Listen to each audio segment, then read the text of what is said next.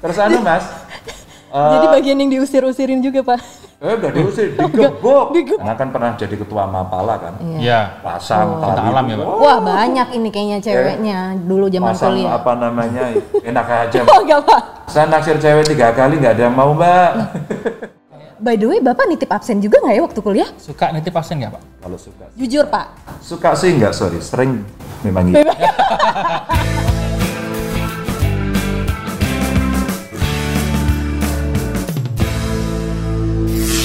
Halo, selamat datang kembali di Cerita dari Selatan. Masih bersama saya Afud Safril dan juga bersalah di hati. Kali ini ada yang berbeda nih, Fot. ya sangat berbeda dan Sangat kerasa berbeda. sekali. Ini studio sewa jam-jaman di mana ya?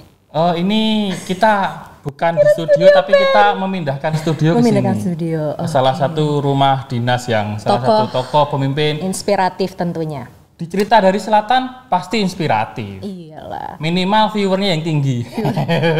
Jadi Lumayan dong, saya minta viewers. Tujuan kita datang ke Iya, sini. iya, iya. Kita numpang, Gus, kita. KTP Oh, ya dicabut loh. Nah ini karena KTP saya Jawa Tengah. Akhirnya saya bertemu dengan gubernur saya sendiri yaitu Pak Ganjar Pranowo. Halo Bapak. Sambil saya pencet maaf. Pak. Gimana kabarnya Pak Ganjar? Alhamdulillah, wah obrolan kita luar biasa. Luar biasa, Penontonnya ya. banyak banget. Banyak Pak penonton biasa, bayaran. Tangan itu Iya. berapa tadi itu ya? 5 ribu lah Pak saya cek tadi. Lima ribu. Katanya 7.100. Oh sisanya Kenapa harus calo. ada seratus? Oh iya. sisanya calo mungkin. Jadi akhirnya kita bertemu dan mampir di rumah dinas yang sangat bumi sekali loh. Iya, Pak homey Ganjar. banget. Cantik banget ya. Cantik. Iya. Dan Pak, Pak kenapa sih namanya. Puri Gede, Pak? Puri gede itu puri yang gede. Oh, Ya, kecil ya puri kecil. Puri kecil. Oh, Tapi jadi ya suka-suka yang kasih nama jadi- itu kan yang kasih nama bukan saya. Oh, iya. rumahnya besar, Dan sangat nyaman lah. sangat nyaman. Dan ya akhirnya kita sampai Iya. ke sini perjalanan memindahkan cukup inilah Pak. Eh, akhirnya saya merasa terhormat bisa mampir di gubernur saya sendiri Pak Ganjar Pranowo. Dan kali Dengan ini Ikan koi yang luar dengan biasa ikan ya. koi yang saya tadi udah ngecek, wah ada satu saya pikir ternyata Oh, Taunya banyak. nggak kelihatan Pak cuma satu saya pikir kok cuma satu segede ini sombong nih Pak Ganjar. Taunya induk-induk segede ini dikasih satu nggak taunya temennya. Ember. enggak ikan koinya mau cuma satu. Oh cuma satu. yang lainnya temennya tadi. Oh iya temannya Pak. Oke. Itu dia. Ya, kembali ke pembahasan kita. Kita mau Baik. ngapain sih ke sini sebenarnya Food? Mau Jadi- nanya apaan sih? Aku pengen tahu, kita kan Iya. sempat mini riset bahwa Iya. Mini kita riset. pengen ngangkat mengenai tema kepemimpinan. Mhm. Bahwa pem- jadi pemimpin itu nggak gampang tapi harus Mhm. ada. Dan akhirnya kita salah pilih salah satu sosoknya ini Pak Ganjar ini. Iya, inspiratif lah. Inspiratif ya. Kayaknya ngomongin kayak ginian sih udah nggak pakai catatan lah, Iya. langsung. Jadi sebelum kita ke masalah kepemimpinan, kita pengen tahu dulu gimana sih perjalanan hidup Pak Ganjar ini, Pak, dari masa kecil hingga sekarang ini. Yang sebenarnya sebenarnya kita nggak tahu ya lika-liku kehidupan pasti ada ya, Iya. pemimpin itu ya. Nanti tak kasih bukunya aja lah ya. Kalau saya baca buku jadinya dongeng, Pak. Pak, kita nggak gajian ini, Pak. Biasa aja mbak, bapak saya polisi pangkatnya tidak tinggi. Waktu itu masih pangkatnya kayak tentara sama ya. Jadi letnan satu udah pensiun, jadi bapak saya itu pensiun, saya SMP. Bayangin ya. Ibu saya pekerja luar biasa, beliau layani semua orang yang ada di rumah begitu. Jadi ibu saya orang apa perempuan paling hebat lah gitu ya.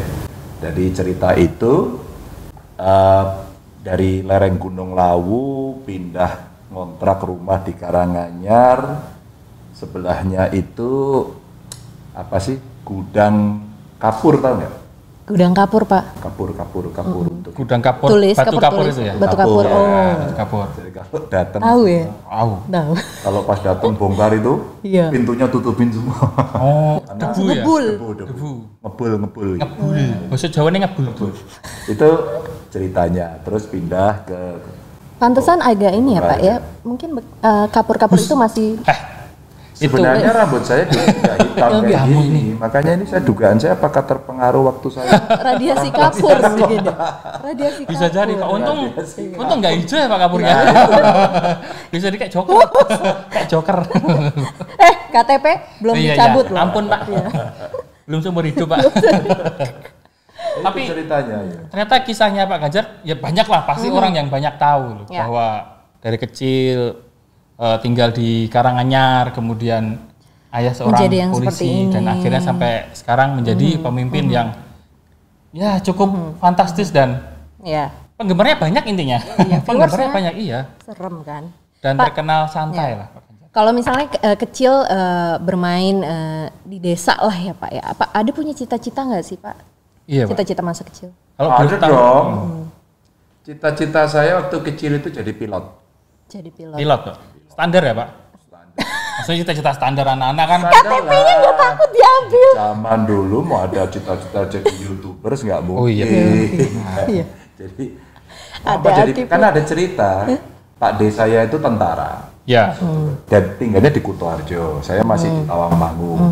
Terus beliau datang dan karena anak bapak ibu saya itu ada enam, saya nomor lima. Dalam ekonomi yang tidak bagus, beliau itu pingin saya di anu, diambil anak gitu. Hmm. Oh. Biar ya ini Pak D saya, kakak ibu saya. Biar ibu saya panggilannya kalau di keluarga tuh Nini. Biar sini itu anu apa namanya nggak nggak berat gitu. Hmm. Ah. Kemudian pas beliau datang biasanya saya tidur sama beliau. Tapi karena ini dari Kutoarjo yang apa namanya hawanya lebih anget gitu ya dibanding Tawangmangu yang dingin sekali. Lebih summer ya Pak. Iya. Terus kemudian saya tidur sama beliau. Saya masih ingat di peluk begitu kan, terus didongengin. Hmm. Kedinginan beli. Loh Pak D kenapa? Kedinginan. Terus cerita-cerita, besok kalau gede jadi apa? Jadi pilot. Oh kan nanti kalau jadi pilot terbang, terus apa namanya, pas lewat di atas rumah anu ya, selimutnya yang di pesawat dilemparin ke bawah. Terus Oh, saya jadi inget. iya, iya, iya, iya, jadi iya. pilot. Jadi cerita. pilot. Jadi cerita jadi pilot itu karena diskusi dengan Pak Desa yang tentara itu. Iya, iya, iya. Dari situ Sekarang pilotnya pilot daerah ini. Iya. sekarang sekarang kecewa nggak, Pak? Dengan adanya impian Ged- dan gedean gaji pilot nggak Pak? kayaknya iyalah mbak dia gaji pilot daripada gubernur gitu kan Enggak sih mas biasa aja ya itu cita-cita masa kecil Iya. Iya. kemudian ya SMP SMA wah biasa lah SMA saya di Jogja kos. Hmm. SMA kos kos sendiri bukan sendiri maksudnya. Satu kamar bertiga sama kakak teman-teman. Oh, enggak sama kakak kandung saya sama sama saudara sepupu. Jadi satu kamar bertiga kita masak gantian giliran gitu kan. Itu yang terjadi pada saat itu. Sehingga waktu itu cita-citanya karena teman-teman saya banyak anak pengusaha gitu ya wah jadi pengen jadi pengusaha gitu gitulah jadi sebenarnya cita-cita ya ngalir-ngalir aja gitu Iya. Dari pilot, pengusaha, sampai Pengusaha gubernur. sampai akhirnya gubernur. Gajinya gedean mana? Secara garis sebenarnya nggak nyambung sih, tapi Nyambung. Tapi kenapa Emang. Pak yang dipilih adalah gubernur? Enggak, saya enggak milih kok. Yang milih kan rakyat. milih masyarakat. Iya. Saya yang. Tapi kan. ada pertanyaan saya yang agak ketika saya baca eh, sejarahnya Pak Ganjar nih, ada turnover yang dilakukan ketika sempat jadi konsultan, bekerja di konsultan maksudnya, terus kemudian eh, profesi yang lain, sampai akhirnya memutuskan untuk masuk ke dunia politik gitu Pak. Anu mas, sebenarnya itu mengalir saja, layaknya anak-anak muda lah. Hmm. Dia mahasiswa, beraktivitas, lulus, bikin kerja, menikah, eh, punya rumah. Itu kan sesuatu yang sebenarnya linear saja. ya. Sebenarnya loh ya. Nah saat itu kan saya mesti survive. Iya. Eh, kuliah, terus kemudian beraktivitas. Tapi kata teman-teman, kata teman-teman ya, teman-teman saya itu suka bilang begini, Ganjar ini cocoknya di politik katanya begitu. Oh. Oh, dari masa kuliah tuh Pak. Ah, jadi passionnya politik suka demo begitu. Suka demo. Terus anu mas, Jadi bagian yang diusir-usirin juga Pak.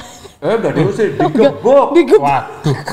Oh, kalau cuma dipopor bedil. Udah perih berarti. Nah, ya, jadi artinya ya saat itulah gitu. Tapi tidak sehebat kawan-kawan aktivis yang lain saya orang yang pinggiran saja. Tidak terlalu menonjol juga waktu mahasiswa. Nah, pas saat itu tahun 92 ada kampanye. Saat itulah saya bergabung dengan PDI, belum perjuangan. Iya, iya, iya. Jadi, PDI aja. ketemu apa namanya eh, pentolan-pentolan PDI. Umur berapa tuh Pak? Umur berapa tuh Pak?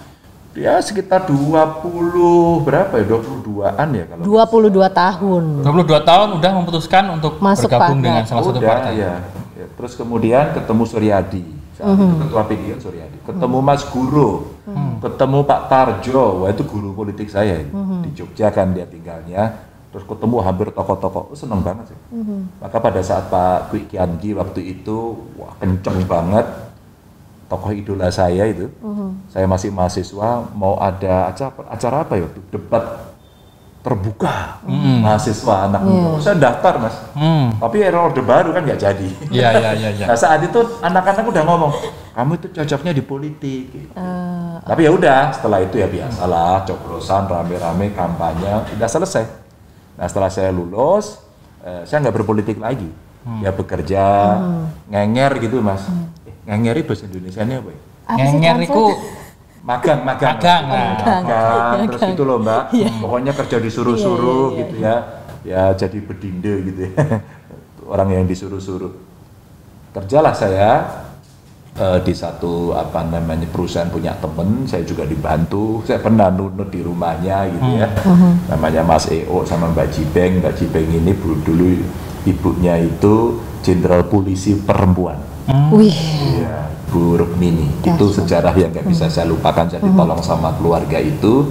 Ya, itulah buat kantor konsultan. nah, Ya, saya betul-betul disuruh-suruh bawain tas, bawain buku asrot. berarti benar-benar dari bawah ya Pak ya? Pada halayaknya anak Ya, muda. iyalah, enggak bawah lagi tuh. gimana? Basement. Basement. Dari basement. Dari be- minus, minus. Ya punten, Pak. Tapi bener. Loh, iya serius. Dan bagaimana tahun 96 pada saat itu kita set up bareng-bareng perusahaan. Saya masang AC aja sendiri loh, Mas. Karena kan pernah jadi ketua Mapala kan. Iya. Pasang Cinta tali. alam ya, Pak. Wah banyak ini kayaknya ceweknya dulu zaman Pasang kuliah. apa namanya? Enak aja. Oh enggak Pak. Saya naksir cewek tiga kali nggak ada yang mau, Mbak. Oh, wah sekarang Waduh nyesel, nyesel, pasti. waduh. Mbak-mbaknya mau disebut Pak namanya? Itu urusannya panjang. Kamu nih kalau ngomong suka bener loh. Iya. ya gitu. Heeh. Akhirnya saya masih ingat bayarannya itu 300 ribu lah. Hmm. 300. Bayaran tahun 96 loh. Tapi 96 Jadi udah wah udah ngeri. Saya kos di Cideng, Cideng oh ya. Abang 3. iya iya. Wah, pokoknya sangar lah itu. Oh iya. Tapi menjadi Garis keras. Garis keras. Iya. Dari daerah selam-selam gitu. Jadi seneng sampai hari ini saya masih berkomunikasi dengan orang-orang mereka. Oh, masih Ah. ikatan Kalau saya ke komunikasi Jakarta, ada. sepedaan masuk ke sana. Oh. Kalau dulu, eh jar jar gitu. Ini Pak Ganjar. Tapi Jar, saya seneng. gitu. Ajudan langsung maju. jar jar.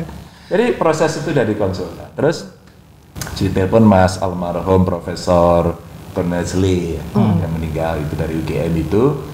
Beliau masih menjadi staf di kantor Wapres. Waktu itu Wapresnya Bu Mega. Ditelepon, Mas Ganjar, ayo dong masuk anu ke ngurus diklat partai. Oh, dari situ mulai Terbuka. Waduh, saya kerja ini nggak punya waktu. Ya diatur-atur lah. Gitu. Siapa lagi kalau enggak? Nah saat itu saya di diklat partai mbak.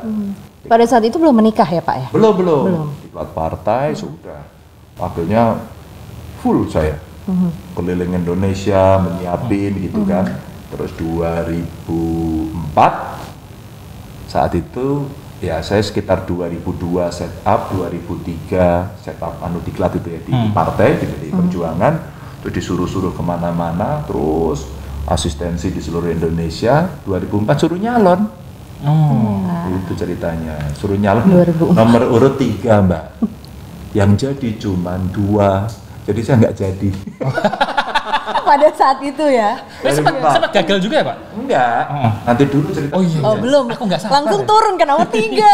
Oke. enggak nomor tiga yang jadi cuma dua pakai nomor urut Hmm. saya nggak jadi Iya. nah yang nomor dua akhirnya dilantik menjadi duta besar di Seoul di Korea Oh. akhirnya yang dilantik siapa? Kesempatan saya itu jatuhlah ke nomor naik. tiga. turunan nomor tiga Jadi pria nomor tiga. Jadi saya dilantik. Nah setelah itu di apa periode berikutnya saya nyalon saya dikasih nomor satu. Jadi lagi setengah perjalanan kayaknya saya tidak terlalu cakap untuk bicara di tingkat nasional dibuang. Udah kamu ke, ke kampung aja. Gitu. ceritanya. Tapi Sama Bu Mega disuruh udah kamu Ya. ke kampung. Siap Bu. Gitu. kalau dari cerita Pak Ganjar ke- kelihatannya asik, seru, singkat loh. Pak, Iya, tapi kalau ngalamin Luar Kele- biasa. Kelenger mah. Makanya itu, Pak. Terus Iya. kelenger, deg-degan, stres. Saya aja kalau baru bayangin, oh, kalau cerita pasti seru, tapi kalau ngalamin Luar biasa Eh, juga sih. Enggak lah. Mungkin belum. Tapi pada akhirnya ketika masuk ke dunia politik ini, Pak. Apa yang Pak Ganjar rasakan ketika mengingat dulu perjuangan dan akhirnya oh memang di Indonesia itu kalau pengen mengubah sesuatu itu ya harus berpolitik. Bagaimana, Pak? Enggak, enggak, enggak. Salah itu. Oh salah, Pak. Sebenarnya soal cerita passionmu apa? Kamu yang pengen rubah apa? Kamu- Nasib, Pak. Betul. Itu mah kita. Loh, kan nasib kita hanya bisa Iya, berubah iya, kalau iya, yang iya, merubah siapa? Kita Iya, sendiri. kita sendiri. Kita bicara. Nah, lihat mas, teman saya, "Aduh, dia lulusnya cepet banget, langsung sekolah S2 keluar negeri ke Eropa, pulang bayarannya gede. Wah, Iya. kita mah minder, minder wardeg gitu. Akhirnya ketemu, saya nggak pinter, gimana caranya? Maka orang selalu punya jalannya, punya caranya, punya mimpinya. Iya. Maka saya bilang apa? Oh ya kayaknya passion saya kayaknya politik ini deh gitu. Hmm. Maka kemudian saya eh, diminta Mas Koni, kemudian di partai, di klat, terus kemudian masuk ke apa ke sana. Saya waktu mau masuk aja takut kok. Jadi caleg, gimana caranya? Duitnya siapa? Selalu saja pikiran-pikiran. Dan saya Mulainya dari umur 22 lagi, Pak. Iya. Kamu 22 ngapain, Fud? Main PS. Itu aja patungan. Iya. Waktu ngekos. Aku masih nitip absen Oh, kayak iya. dua-dua. Tapi Pak kayak By the way, Bapak nitip absen juga nggak ya waktu kuliah? suka nitip absen nggak, Pak? Kalau suka Jujur, enggak. Pak. Suka sih enggak, sorry. Sering memang gitu. Oke, mungkin kalau butuh disensor nanti jangan ya. oh ternyata buat ini ini ini, Iya, iya. ini pesan penting Iya, iya, buat teman-teman di rumah yang sering titip absen, Jangan titip khawatir. absen. Ternyata bisa jadi gubernur kok. Itu contoh Iya. nyata kan? Betul Contoh sekali. nyata. Jadi ya Berarti ada kesempatan buat kita, Fud. ya biar semangat dikit Iya, lah buat semangat teman-teman. Awas ya, jangan tepuk tangan ya. Contoh buruk. Tapi ternyata kali-kali Pak Ganjar cukup Iya. inilah naik turunnya luar kerasa. biasa sih. Iya. Dan Ketika- penuh kerja keras sebenarnya bisa ya sampai pasti. ke dalam posisi ini. Ya. ada beruntungnya dikit juga tadi ada di lentik. ada, Iya, iya. ada faktor lucknya Iya. juga. Iya. Tapi ngomong-ngomong nih Pak, setelah kita kita bukan membahas politiknya atau Iya. partai ininya lah, kita sosok dan semangatnya. Nah, ketika kita melihat dulu ternyata akhirnya Pak Ganjar dilantik menjadi seorang gubernur. Dulu kan awalnya sempat tuh Pak viral ketika Pak Ganjar marah-marah tuh di jembatan timbang ya Pak pada awal-awal itu. Nah, sampai sekarang Pak Ganjar menjadi kalem dan sudah bisa eh, apa Iya, ya, lebih- lebih- lebih untuk- lembut, Nah, lebih soft, itu lebih apa Pak kalem. yang merubah dari pola itu sampai akhirnya Pak Ganjar Nggak ada. nggak ada. Salah kalau kemudian sekarang lebih soft. Hmm. Sebenarnya karena kan nggak ngelihat harian saya saja. kan. Oh iya bisa jadi. Iya, Jadi belum pad- belum pada, dimarahin aja. Pada saat saya marah, Mbak, Hmm. itu teman-teman saya ngomong, loh, Jar, kamu bisa marah katanya gitu. Oh. Karena sebenarnya saya itu orang yang suka bercanda, Mas. Hmm. Kelihatan sih Pak. Iya, iya. Saya juga dibercandain tadi. Jadi makanya pada saat saya marah orang kaget semua. Hmm. Ah. Sampai saya ingat waktu itu pas Kayak mungkin orang-orang yang kenal dulu itu bukan Pak Ganjar nih. kayaknya gitu. Iya. Pokoknya sampai kayak gitu. Iya. Tahu nggak Mbak waktu itu sampai waktu rapat di istana gubernur-gubernur gitu, eh Ngersot Dalem itu duduk di sebelah saya. Aha. Terus dia tanya, "Eh, Mas Ganjar, ngapain sampai marah-marah kayak gitu? Itu betul-betul diingetin. Ya beliau orang tua, beliau gubernur senior, raja Jogja gitu. Iya ya bener juga ya. Gitu. Jadi eh, saat itu terus kemudian saya iya ya. Setelah saya lihat video saya sendiri, iya ya kok marahnya kayak Malu sendiri ya Pak. iya iya. Dan saat itu saya saya cek loh mas, kan kan masih dari gubernur baru ya. Iya. Marah, ngamuk di jembatan timbang begitu. Setelah itu saya penasaran, eh saya ngamuk ini orang suka apa enggak? Oh. Terus kita puling. Iya. Viewersnya berapa ya Pak itu? Ya enggak tahu, saya lupa. Tinggi waktu itu. Tinggi. Viral.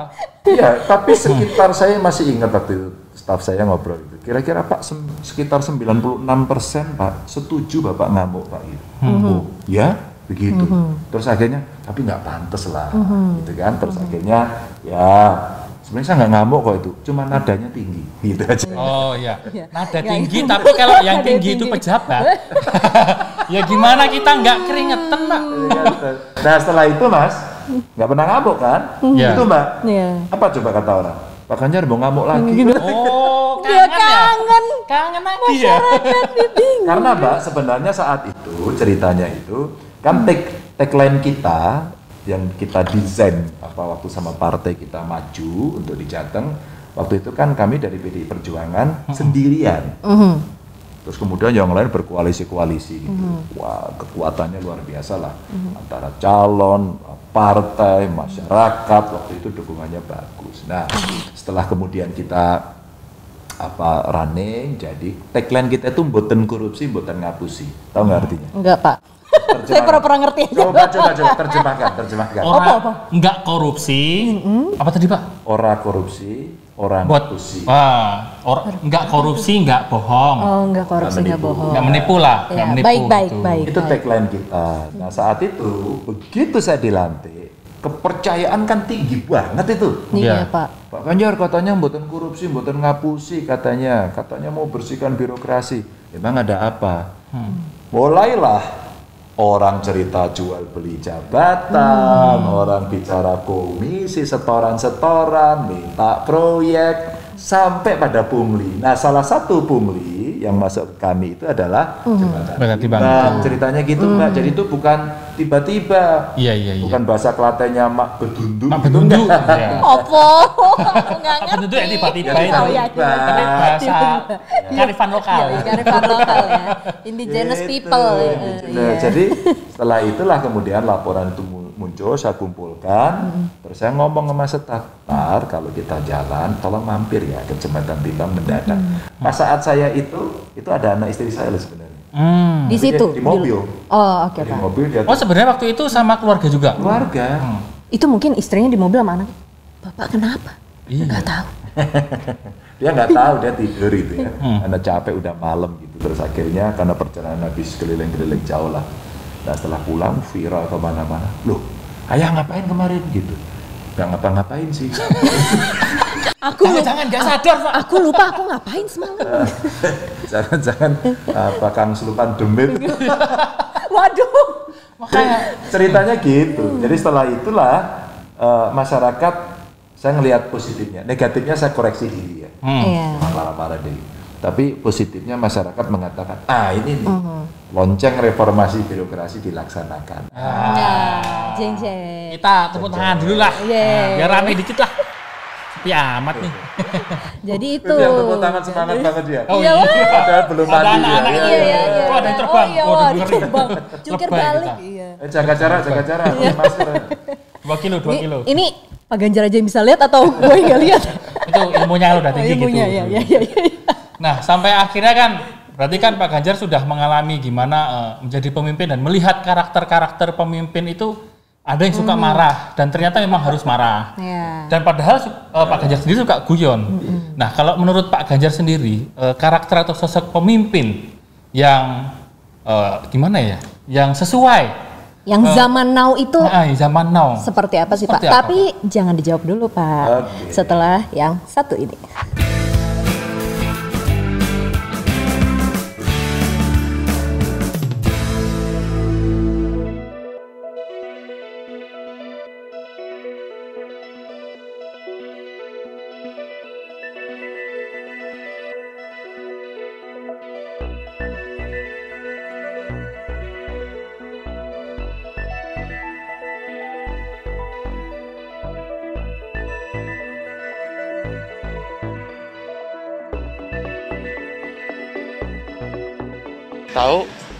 Pak Ganjar?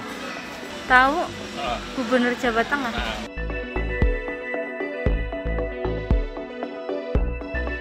Eh, Pak Ganjar itu sosok yang ini ya lebih kayak humble orangnya, lebih enjoy, lebih ke mengedepankan kreativitas anak muda, khususnya di bidang usaha.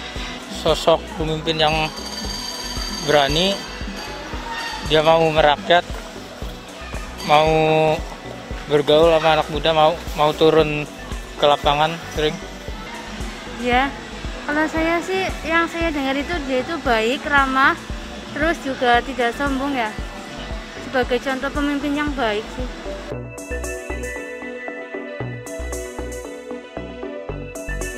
Eh, harapan ke depannya pengennya jadi pemimpin presiden. Pengennya karakternya kayak gimana nih Pak Ganjar? Apakah lebih bijak kah atau lebih gaul lagi kah atau Eh, yang jelas lebih ke rakyat lebih ke pro lebih pro. Jadi jadi kita seneng. Eh, harapannya kalau buat di Jawa Tengah pengen sih lebih mengedepankan UMKM-nya lebih maju lagi lebih digenjot lagi biar ekonominya tambah naik. Pengennya buat ke depannya Pak Ganjar biar lebih ke apa pengusaha-pengusaha kecil biar lebih di ini lagi. Harus bisa mensejahterakan rakyat. Supaya rakyat itu bisa apa namanya sejahtera terus juga ekonominya itu lancar terus juga cari pekerjaannya itu lebih gampang.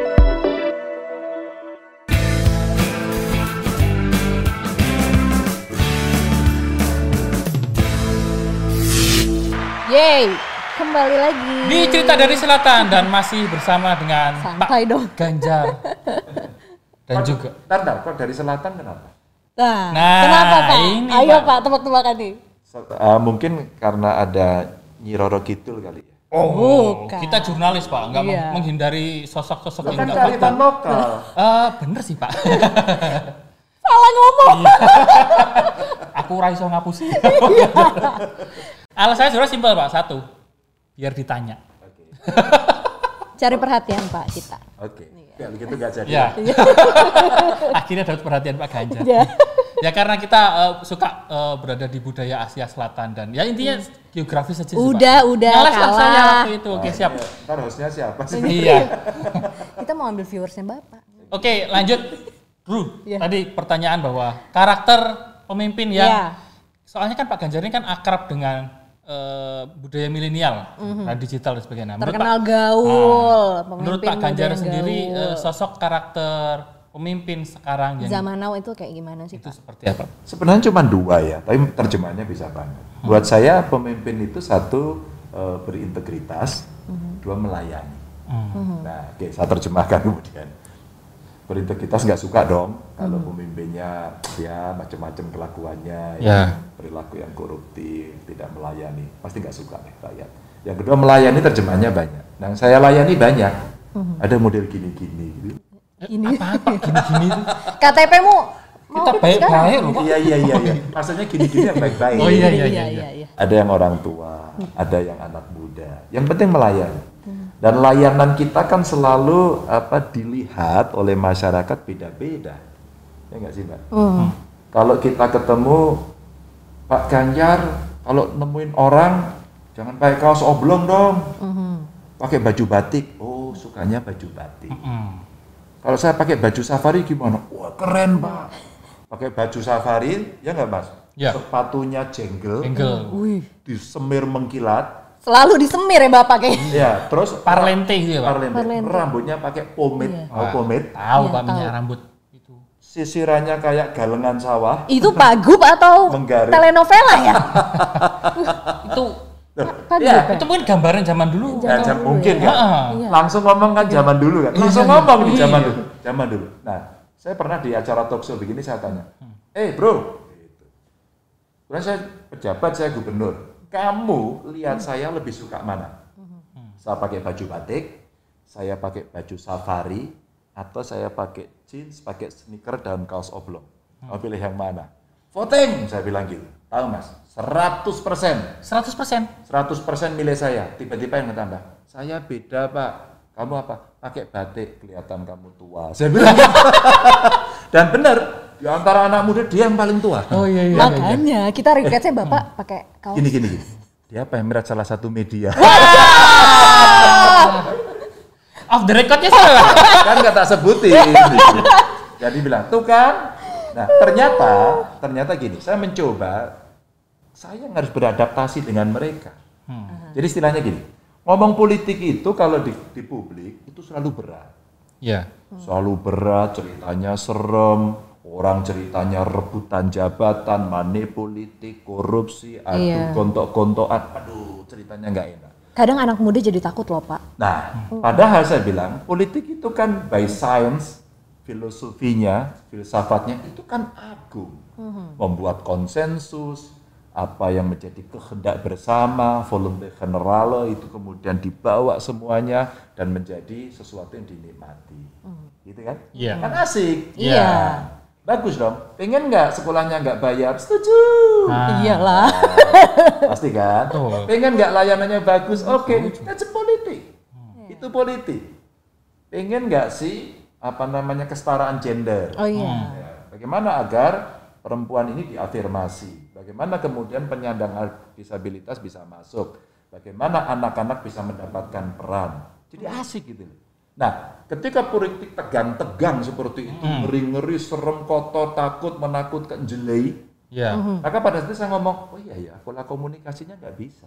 Maka di situlah saya sampaikan, saya merecehkan politik. Hmm. Politik kita recehkan, Merecehkan. direcehkan. Jadi yang berat-berat itu kita bikin omongannya gampang. Saya punya program gubernur mengajar. Hmm. Saya dimarahin, Pak. Gubernur ngajar punya ilmu apa dia? Gitu. Oh. Jangan nanya-nanya ilmu santet tahu nggak? Itu ilmu dalam. nah, Udah nitip absen ya. Terus santai. Ngajar. begitu kita ngajar, anak-anak senengnya minta ampun. Bisa dialog, Iya. terus kemudian informal menyampaikan berani dan saya nemu bakat anak-anak hebat. Kamu cita-citanya apa dari tadi motret? Saya pengen jadi filmmaker pak. Oh. Bayangin, dia bicara filmmaker. Oke, kamu sekarang saya kasih waktu sampai nanti satu jam saya selesai mengajar. Kamu sudah harus ada video pendek tentang saya. Hmm. Wah dia ngambil gambar-gambar ngerekam terus dia gini. Pak jangan pulang dulu pak. Ini hampir sebentar lagi selesai. Bayangin. Lumayan Pak, anak magang jadi gratis itu hasil. Itulah. Kemudian ada punya program nama sehari bersama gubernur. Hmm. Saya ajak jalan. Agar anak muda muncul. Atau saya buka IG live. Hmm. Atau kemudian kita cicat di apa medsos. Jadi sebenarnya milenial atau tidak milenial hari ini anak-anak muda mesti aware, mesti ikut, mesti partisipasi. Jangan dihindari. Ini akan ada keputusan buat kalian Yes. gitu kan ayo belajarnya di rumah daring atau luring gitu luring pak udah bosan kuota habis udah di rumah dimarahin terus sama mak gitu Dengan penuh kesabaran. Ini A, A, ini A. Ya, iya gitu, gitu ya mak-mak ya Ini mak-mak ya, gini, Iya, bener. A, tahu ini A. ya ini mak-mak ya dari ibu ibu selamat dari ibu Oh, dari Terima kasih Pak. tapi sering kali mama diomongin gitu kan ini mama memang dasar mamanya ini galak eh bapaknya nggak pernah bantu dasar Oh. Nah itu Eh, bapak-bapak. Ya bapakmu lah. Bapak yang itu anakmu. Oh, Jadi bukan sebenarnya ya? gitu mas, jadi merecehkannya begitu. Maka eh, Pak Ganjar, Anda ini tiap hari main medsos terus, nggak punya kerjaannya gitu awal-awal. Eh, saya main medsos itu lagi bekerja tahu nggak sih? Oh iya, ya kerjanya emang itu ya Pak, bener juga. Itu pemimpin zaman now kan literasi digitalnya juga harus. Jadi tinggi karakternya ya, Pak, itu ya. aja sebenarnya, dia berintegritas, dia mau melayani. Maka satu persatu orang yang menyampaikan ke saya apa sih problem you, dia sampaikan. Umpama dia belum dapat bantuan, bisa ngambil ijazah. Dan itu lebih efisien ya Pak. Oh, coba sekarang dari Klaten, Hmm. Dulure sampai nang desa itu ijazahnya belum bisa diambil. Minta ke sana kemari nggak Iya. ngerti nggak dikasih tiba-tiba dia WA atau DM di IG saya. Pak Gubernur ijazah saya sudah tiga tahun nggak bisa diambil. Kenapa nggak punya duit? Kamu miskin. Mohon maaf ya. Ya mana SKTMU surat keterangan tidak mampunya. Buat ke sini. Cek. Telepon itu kepala sekolahnya. Siapa? Betul Pak. Udah. Bebaskan biaya. Perintah Gubernur. Kan langsung dibebasin. Wah, aturannya nggak gitu Pak. Ya udah, Pak Gubernur yang bayar. Tapi keluarin besok ijazahnya. Kira-kira seneng nggak dia? Senang. Itu aja. Tapi kalau semua kemudian komplain seperti itu, Eh Mas, saya tiap hari terima komplain Mas. dan satu-satu diberesin juga Pak? Ya satu-satu Mas. Pak, itu- in- ini yang kemudian kita buatin sistem. Oke. Dalam birokratik reform kita, sekarang seluruh dinas kepala dinas saya, dinas-dinasnya harus punya akun medsos dan sebagian besar sudah centang biru. Apakah itu kekinian? Apakah itu zaman now? Apakah itu milenial? Tidak. Saya tidak mau lagi ada omongan saya gaptek. Nggak ada. Karena teknologi, apa namanya, zaman peradaban sekarang ada di sini. Kalau kamu mau di sana, kamu ketinggalan. Kamu harus ngejar ke sini. Jadi sebenarnya cerita-cerita itu ya begitu. Dan sekarang orang lapor gini mas, Pak jalan rusak pak ini musim hujan ya. Iya. Jalan berlubang pak, foto bro. Biar ini ada ada aplikasi nih, Jalan Cantik. Nopik huak ya pak. Iya. Kalau sekarang kan anak-anak gitu, Iya. nopik huak. No pick what? Itu Nopik swap. Terus kemudian nih, fotonya mana? Kamu masuk aplikasi atau masuk medsos? Aha. Begitu dia masuk medsos, saya CC. Bina Marga, selesaikan. Selesaikan mas. Langsung diselesaikan. Dulu lapornya mbak, pakai kertas ditulis. Kami tadi sudah datang begini bla bla bla, biayanya segini, atas dasar ini peraturannya ini, biayanya begini, ya kelamaan. Sekarang laporannya cuma tiga mbak. Apa pak? Sudah ada laporan, foto sebelum kamu kerjakan, foto pada saat kamu kerjakan, foto pada saat setelah di- dikerjakan. Udah kan? 0%, 50%, 100%. Nggak usah pakai kata-kata. Dan begitu itu diposting, maka pelapor itu di CC tahu. Jawabannya apa? Makasih Pak, Alhamdulillah. That's it. Sebenarnya sesederhana itu nggak perlu pakai kertas, nggak perlu pakai apa-apa. Nah dulu laporannya kencang. Sekarang staf saya udah pinter mbak. Kalau dulu laporannya, kami sekarang sedang mengerjakan apa perbaikan jalan begitu. Sekarang sudah mulai nggak mbak ketemu yang muda-muda. Iya. Gimana caranya? Melihat gubernurnya ngevlog, melihat gubernurnya Terus tiba-tiba- podcast gitu langsung bilang gini. Hai guys, gitu sekarang. Jalan udah beres guys. Eh, jalan udah beres. Kemarin siapa yang lapor ya? Kamu boleh Iya. lihat nggak sekarang? Oke ya, beres ya. Oh gitu. Asik Pak, nggak? itu asik, seru dan cepat tapi Iya. untuk Jawa Tengah. Kalau Indo- Indonesia kira-kira gimana Menurut Pak, Bapak dengan gimana? sistem seperti itu diterapkan? Sebenarnya Indonesia punya, Mas. Namanya Lapor, aplikasi Lapor. Itu terintegrasi. Apa loh? Iya. Aplikasi Lapor sebenarnya terintegrasi. Dan ini yang punya kami, kami namanya Lapor Group. Di Lapor Group ada, terus ini ada Lapor ada, terus kita integrasikan. Nah sebenarnya seluruh komplain yang masuk ke mana pun bisa. Problemnya cuma satu, bagaimana leader, pemimpin itu mencikapi. Ada dua jenisnya. Dia malas, dia minta prosedur. Dan yang dua, yang dia cekak-ceket. ya, orang cepat merespon, ya, dia bisa fast respon, dan nggak perlu jaim. Hmm, benar. Ya nanti kita teruskan kepada dinas. Ya ilah, nerusin. Tadi mas saya rapat ini persiapan liburan Tembusan, akhir tahun. terusin. Tembusan. Terusin, Nah, tembusan. udah.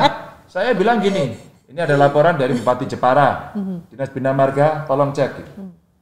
Sekian menit dia lapor, ini pak fotonya pak. Iya. Karena mereka sedang berjalan, langsung saya forward Bupati. Pak Bupati yang anda laporkan sekarang udah dikerjakan, nanti anda coba tolong cek ke lapangan. Nggak sampai satu jam. Nggak tembusan terusin lagi ya pak ya? Nggak, tembusannya sekarang di, di medsos mbak cuman CC-in satu CC dua tiga asik, aja. iya, benar. Jadi semua baca. Dan itu Iya. nanti apa namanya di, di apa dashboard saya akan terbaca. Siapa, laporan apa, jam berapa, responmu berapa lama. Jadi kinerja. Itu kalau ada dinas lapornya lambat, nggak bahkan nggak direspon dan itu terjadi berkali-kali, langsung saya telepon kepala dinasnya. Pak, udah bosan jadi kepala dinas. ya." Teleponnya ngeri ya. Tenang ya, soft gitu ya. Nah, Udah berarti bosan belum? mungkin sudah siap mimpin Indonesia dong, Pak. Lah kan, Aduh. tadi udah paham kan maksudnya iya, efisien. Ini ini mungkin ya pemimpin kan harus siap kalau dibutuhkan iya, iya. salah semua masyarakat. Kayak Pak Harto aja. ya itu sebenarnya ya nggak mau, tapi karena ini rakyat yang menghendaki gitu kan. Bapak, iya. apaan nggak bapak banget ya? Jangan kayak gitu pak. Lah iyalah. Ini kan saya menirukan Oh, iya, zaman meniru. dulu. Gitu. Iya. Menirukan ya, Pak, tapi Menirukan. berarti menirukan langkahnya. Suara, suara. Oh, Oh, suaranya. suara kirain Suaranya. langkahnya pak. Sensitif. Ya. Suaranya Oh, dulu. suaranya. menirukan. Ya. Kirain. Apa pun nanti pasti siap lah Pak Berapa Ganjar tahun untuk- lagi ya? Heeh. Ya, oke, kembali ke ya, ngomongin ngomongin Pak masalah medsos tadi kan Pak. Hmm. Sekarang pemimpin zaman now itu lekat banget sama popularitas di medsos Pak. Gimana Bapak menanggapi hal tersebut? Ada dua, satu yang haters akan mengatakan bahwa ini pencitraan. Oke. Kalau yang suka, eh bapak keren. Iya. Nah saya saya yang kedua, eh bapak keren. Kamu suka kan? Kamu suka kalau ada mau lapor, paman ya, Pak Ganjar terjadi pungutan di sekolah saya. Oke, kamu besok datang ke kantor ya, kamu laporkan pada dinas tembusannya. CC. tembusannya Tembusan, pada tembusan. gubernur di bawah ini. Mereka datang, habis itu ke kantor, ketemu satpol pp, kumisnya gede. Mau apa kamu? Nggak jadi. Balik ke angka. Mana lebih enak? Pak Ganjar, saya ada ini, ada pungli di sekolah saya. Oke. Sekarang mana kwitansinya? Kamu foto, kamu WA ke saya ya. Mhm. Kamu DM ke saya. Kejadiannya kapan? Nama kepala sekolahnya siapa? Nomor teleponnya berapa? Sekian menit anak sekarang cek cek cek cek. cek. Langsung ada teleponnya, langsung saya iseng. Oh, Bu kepala sekolah ya, Bu. Kemarin ada pungutan ini ya, ini kwitansinya ini ini betul. Oh, maaf Pak, itu sebenarnya ada salah paham. Balik, eh, itu langsung. Kita sudah suasananya sudah gini. Sampai yang jadi kepala sekolah gimana ini? Oh, nggak boleh ada pungutan mau segini. Ayo balik eh gitu. Kayak Bu Tejo itu loh. Iya iya. iya. Versi lagi-lagi. Tile tile. Tile. Iya. Jadi apa sebenarnya kalau kita bicara orang tadi mbak kekinian, terus bicara sebenarnya memudahkan. Satu integritas, dua melayani. Melayani itu memudahkan. Mudah, murah, cepat. Seneng nggak? Iyalah. Kamu ngurus apa-apa dimudahin, dimurahin, dicepatin. Apalagi gratis, kemudian diantar ke rumah, sekaligus dapat gift. Tapi berarti kan Dapat tadi gift lagi. Gue bingung Ada giveaway, ya? giveaway. Oh, giveaway makanya. Tapi berarti tadi ada hatersnya juga dong Pak. Kan yang satu. Banyak. Nah, gimana Pak? Nah, Ganjar gimana tuh, Pak, melihat itu? manage? Gak apa-apa, biasa saja. Wong hatersnya itu kadang-kadang juga robot. Oh iya benar juga. Kok tahu? Iya kan? Tahu. Robot kan. Jadi kalau kita bicara, kadang-kadang saya juga ketemu haters yang beneran. Yang yang organik. Yang organik. yang organik. yang organik, yang kenal. Haters organik. Bahkan kenal Iya. begitu, terus kemudian dia menyampaikan. Kadang-kadang saya punya nomor teleponnya langsung saya telepon. Eh bro, ada apa nulis Hmm. begini? Kontak aja sama saya. Serius, Pak? Oh iya. Mama suatu ketika saya dikritik siapa ya, sohib saya. Fadli John. Hmm. Tokoh idola masyarakat. Iya, iya, iya, Pak. Mudah-mudahan Mas John. Nanti saya CC Pak. Tidak saya saya aja kan biar dengerin. Iya, iya. Jadi satu ketika saya dilaporin mas, Demak apa Semarang Demak macet. Dan ternyata udah tiga hari. Ada banjir, ada pembangunan jalan. Terus kemudian saya ngomong, di sub cek, gitu aja. Itu artinya mesti sudah selesai. Ya Pak, lapor Pak, ternyata ini ada bangunan gini. Nggak ada. Sekarang ujung paling depan macetnya, kamu tarik. Wah ternyata genangannya tinggi. Lagi dibangun. Karena nggak bisa, turun dong saya. Ya. Karena saya turun, langsung saya bilang, saya turun, langsung. Kamu yang paling depan, jalan, nggak usah lihat-lihat. Ayo, jalan sana, minggir. Gitu. Ya pasti lihat Bapak Iya, lah, iya. Bapak turun. Ya, maksudnya dia lihat pembangunan Lihat itu loh. pembangunan. Terus supir truknya, wah siap-siap, rasa siap-siap, melaku. Marahnya macet, wedul, gitu kan. Terus akhirnya dia jalan. Polisi, polisi lari. Kamu ambil ke sini, belokkan ke sana. Yang di ujung sana macetnya siapa? Belokkan ke sana. Sekarang kerjakan. Lancar. Pak Ganjar, makasih, makasih. Kayak gitu, baik apa jelek sih? Baik sih. Baik, sih. Baik. Baik. Nah, tiba-tiba direkam. Hmm. Tiba-tiba ada yang viralin. Kenapa ada yang merekam? Ya, saya kan ke mana-mana humas ikut. Ya pasti. Nah, sorry ya, humas saya juga humas yang kekinian. Iya. Sekarang gubernurnya mau aneh-aneh, langsung kameranya nyorot. Action. Ngecek-ngecek gitu kan. Nah, Iya. langsung- Kalau enggak gajinya enggak keluar, Pak. Enggak juga. Terus kemudian upload Iya. lah, rame. Gitu, ya, mau gini-gini. Udah pakai bawa kamera, action di depan kamera. Ah, oke, nah, tiba-tiba Mas Fadlizon nulis waktu itu. Mas Ganjar, itu mah kerjaan tukang parkir, jangan diambil. Ya, hari ini saya jadi tukang parkir. Dan sekarang sudah lancar lagi. Apakah ada perintah lagi, bos? Saya bilang gitu.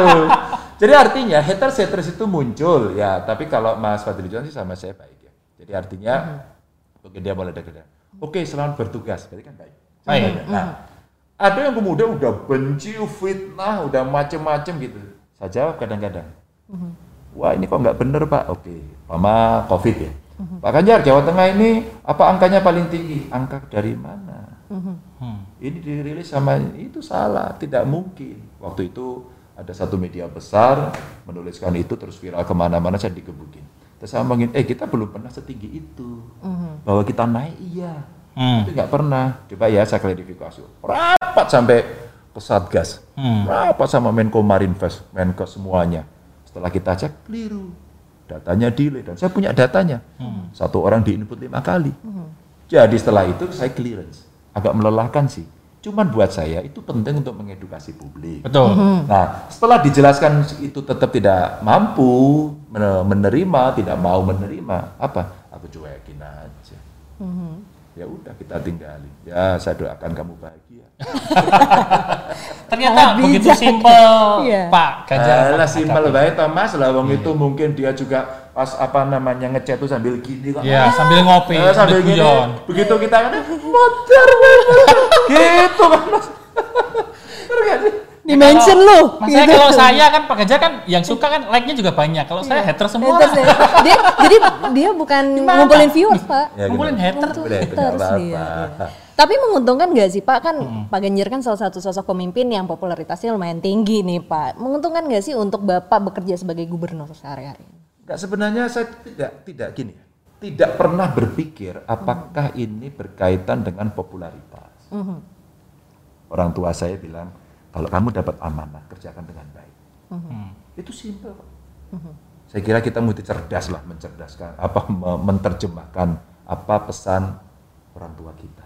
Jadi apa sih yang mesti dilakukan? Kerjakan dengan baik. Baik itu udah tadi integritas melayani mesti siap diinjek-injek, dimaki-maki karena kamu berada pada jabatan yang eh, tidak semua orang bisa. Prosesnya pun oh, complicated gitu ya.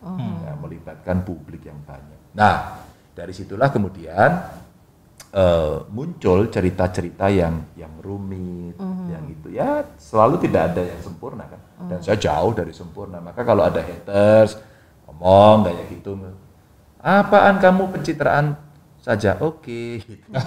Thank you bro, gitu kan. jadi bapak ini sekarang- terbuka sama kritik berarti Mbak, apalagi sekarang begitu cerita popularitas dibanding-bandingin gitu Ya, kan. digoreng, kayak digoreng. dia. Goreng. Kayak dia tuh bagus. kerjaan dia nih pak lah aku juga Dari ya situ aku hidup. iya iya iya Makanya kalau sudah peer to peer dibanding-bandingin antar gubernur ini gubernur yang lain. Tuh, Enjar, kamu ikuti tuh gubernur ini, dia keren tuh. Loh, siapa bilang dia tidak keren? Saya mah tiap hari belajar sama dia. Gitu. Hmm. Eh, turnovernya kan gitu ya, Bos. Bisa lah mas, gitu aja mau rakulaan. Ah, iya benar. aduh translate lagi Enggak enggak belanja, Oh, iya, aduh. Wah. oh iya Kulakan iya apa iya, ya? iya. Kulakan, kulakan tahu kan? Bahasa Indonesia juga kulakan kan? Besok kita kayaknya podcast bahasa Jawa Bahasa Jawa sama Jawa saya, aja, Pak. Biar podcast judulnya beda lokal. aja pak saya keluar pak dari personil Tapi melihat gini Pak, fenomena kan sekarang milenial ya banyak yang mencalonkan diri menjadi pemimpin. Dengan gayanya yang mungkin orang-orang yang nggak milenial atau orang lama itu nggak terlalu suka. Nah, tapi kurang kalau cocok lah ya Pak Ganjar melihat milenial sekarang tuh kalau jadi pemimpin gimana Pak? Bung Karno itu umur 27 tahun ngomong saya pemimpin Indonesia. 27 tahun. jadi sebenarnya itu udah lama ya pak ya Oh iya mbak. Saya sekarang merasa udah tua. Udah di atas 50, 52, 51 kemarin. Jadi udah. saya kira 17 loh pak. Makanya baru saya- sweet 17 dong dipilihin Jadi pada saat saya running pertama gitu orang masih bilang, wah itu masih muda. Dan dulu apa uh, menantang incumbent. Yang tradisinya di Jawa Tengah kan selalu jenderal. Selalu tentara yang di Jawa Tengah. Saya itu kan tipe anak kecil nggak ngerti apa-apa. Dari sipil lagi gitu kan. Itu dulu memang menjadi ya agak ramai dalam perbincangan. Maka kalau ada anak-anak muda bagus aja sih. Cuman begini ya saya hanya apa berpesan harus penuh totalitas. Harus total. Nggak bahwa ini, side job. ini- ya ini jangan side job. Passionnya di situ. Passionnya mesti di situ. Kalau hanya orientasinya maaf nanti hanya akan bicara setelah dapat tahta dia hanya bicara harta. Waduh nggak oke dan saya melihat sebenarnya anak-anak muda sekarang yang punya visi dia punya cita-cita yang baik dan dia mau ke politik karena dia gerah dengan situasi. Kenapa sih ada korupsi? Kenapa sih jalan nggak beres? Kenapa sekolah itu aku bisa kerjakan? Wow. Silakan maju. Tapi kalau kemudian ya cuman membeli aja ya jangan deh gitu. Tapi banyak juga Pak, ini kan banyak eh, sosok-sosok anak muda yang mulai naiknya. Ya, ya. Seperti eh, kemarin Pak Presiden juga ngangkat staf sus milenial nih Ya, apa ya, anak-anak ya. muda kan banyak. Terus sekarang pilkada juga banyak anak muda. Pak Muda Ganjar nggak sekali. gitu, yang Pak. milenial gini Pak. Siapa tahu? Enggak. tahu. denger loh. Ampun Pak. Iya banyak banget kan Pak anak-anak milenial yang udah mulai berani lah nih Pak. Tapi hantamannya itu luar biasa. Terkesan bahwa ba- bahwa Indonesia tuh kayak nggak ready gitu Pak buat punya pemimpin anak muda atau milenial. Siapa gitu, bilang? Kalau cuma diantemin nangis ya nggak usah. Nah, Kalau anda mau dalam jabatan publik ya, terus kemudian takut diantemin, nggak udah cari yang di belakang back office saja. Iya. Tapi kalau kamu punya mimpi besar dan ingin melakukan sebuah perubahan, itulah risiko. Nah, risiko dihadapi. Nah, itu baru menarik. Saya orang yang sangat senang kalau mendapatkan tantangan. Hmm. Kalau landai-landai aja nggak asik. Hidup ini terasa apa hambar. Hmm, bener. Jadi jangan setengah-setengah food. Betul. Kamu seperempat. Ah, Belum bisa. Iya bener sih. Ya kan teman-teman ya di Jakarta ada staf khusus, staf yang sangat milenial, anak-anak muda. Eh, ayo dong anak muda, kamu dikasih kesempatan. Go, go, go. Langsung tunjukkan ekspresimu, berikan sesuatu itu keren. Beberapa kebetulan saya seneng ya pernah ngobrol sama mereka, ngobrol sama mereka, terus kemudian kamu cita-citanya keren begitu ya.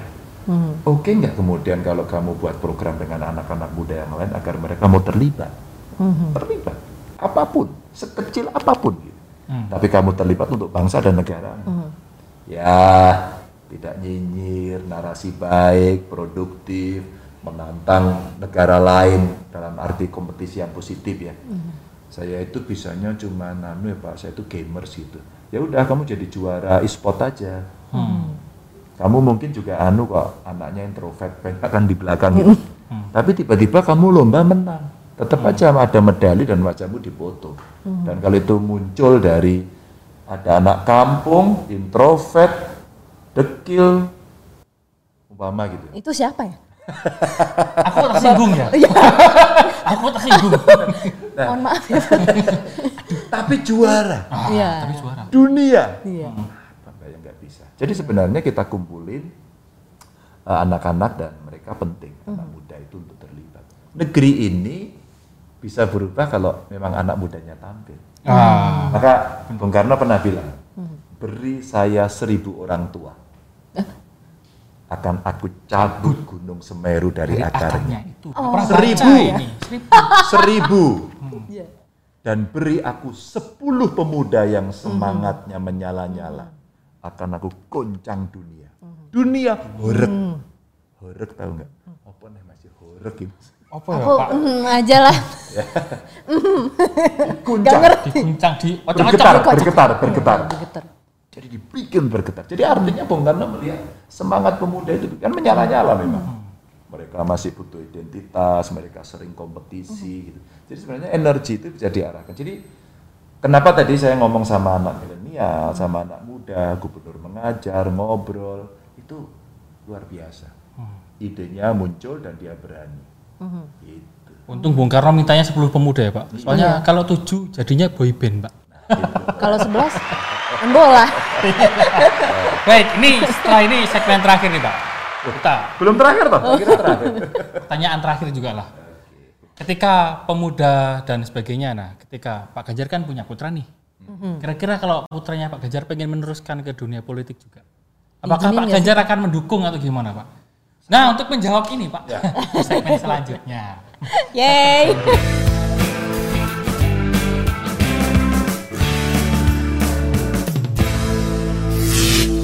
Nah akhirnya tadi juga ada pertanyaan yang, Yang agak susah-susah sulit ya. nah bagaimana Pak ketika sudah bicara pemuda dan pemimpin milenial itu mampu dan mungkin putranya nanti pengen terjun juga di dunia politik seperti Pak Ganjar, pengen memimpin, apakah Pak Ganjar mendukung?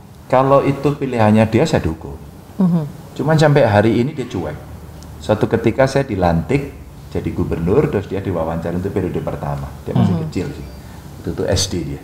Lam, gimana rasanya jadi anak gubernur? Loh, aku bukan anak gubernur.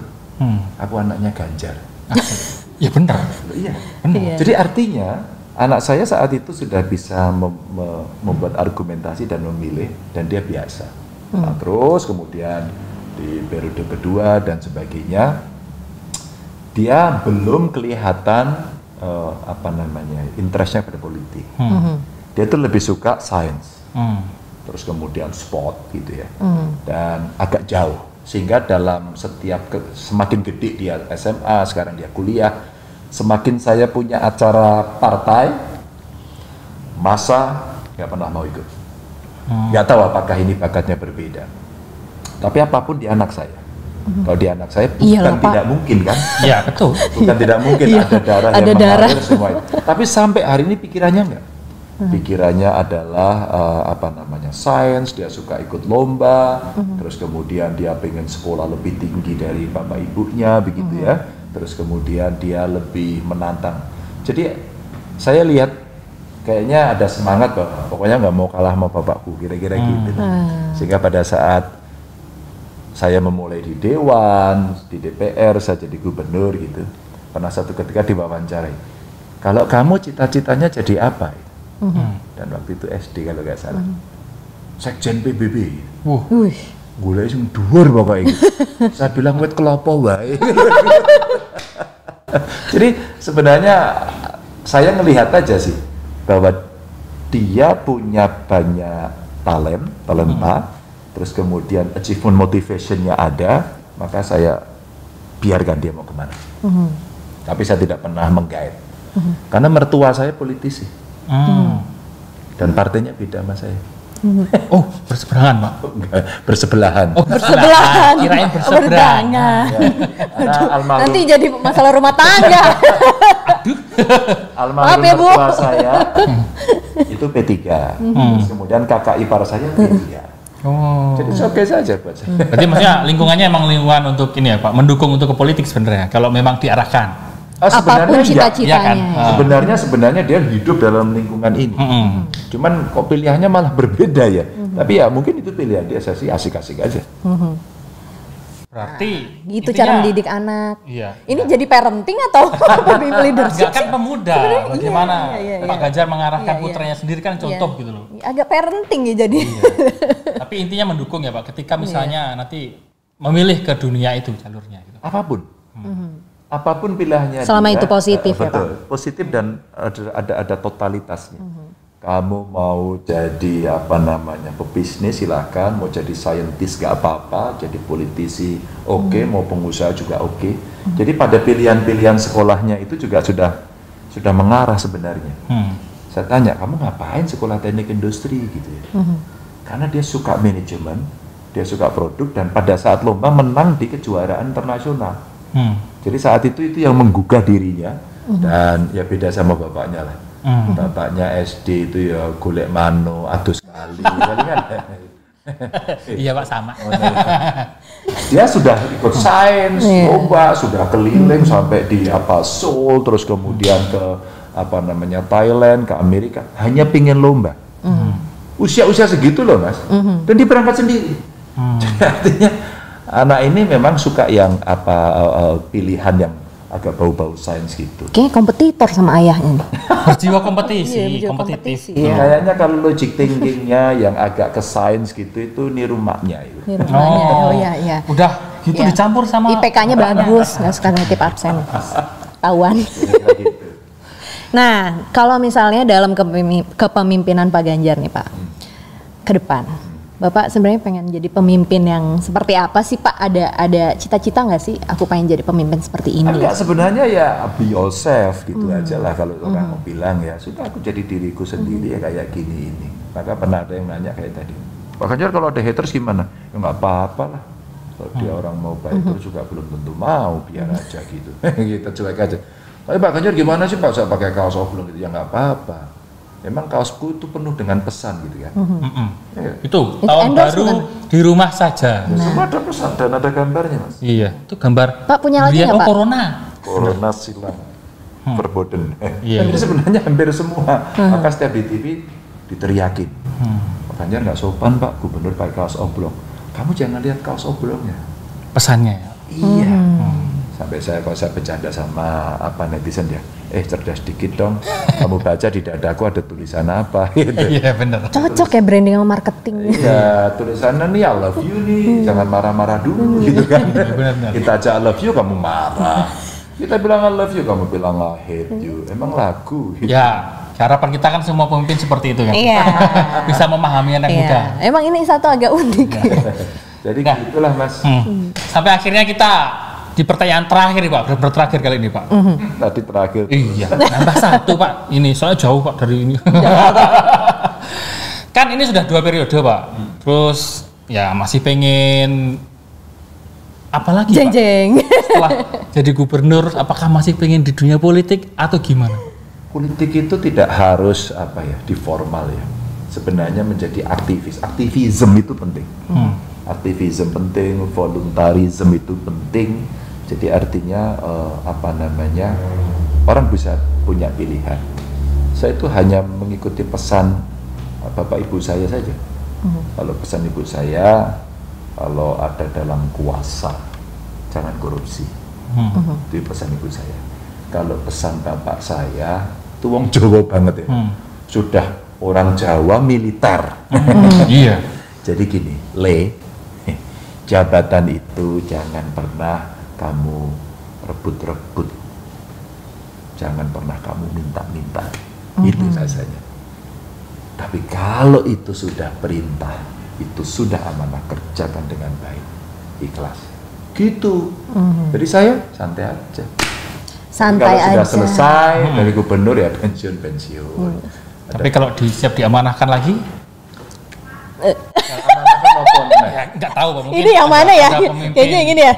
Memimpin organisasi lain atau memimpin ini kan, berarti kan harus siap. Wah, udah ada jangkrik nih kayaknya. Krik-krik udah waktunya nih, Fon.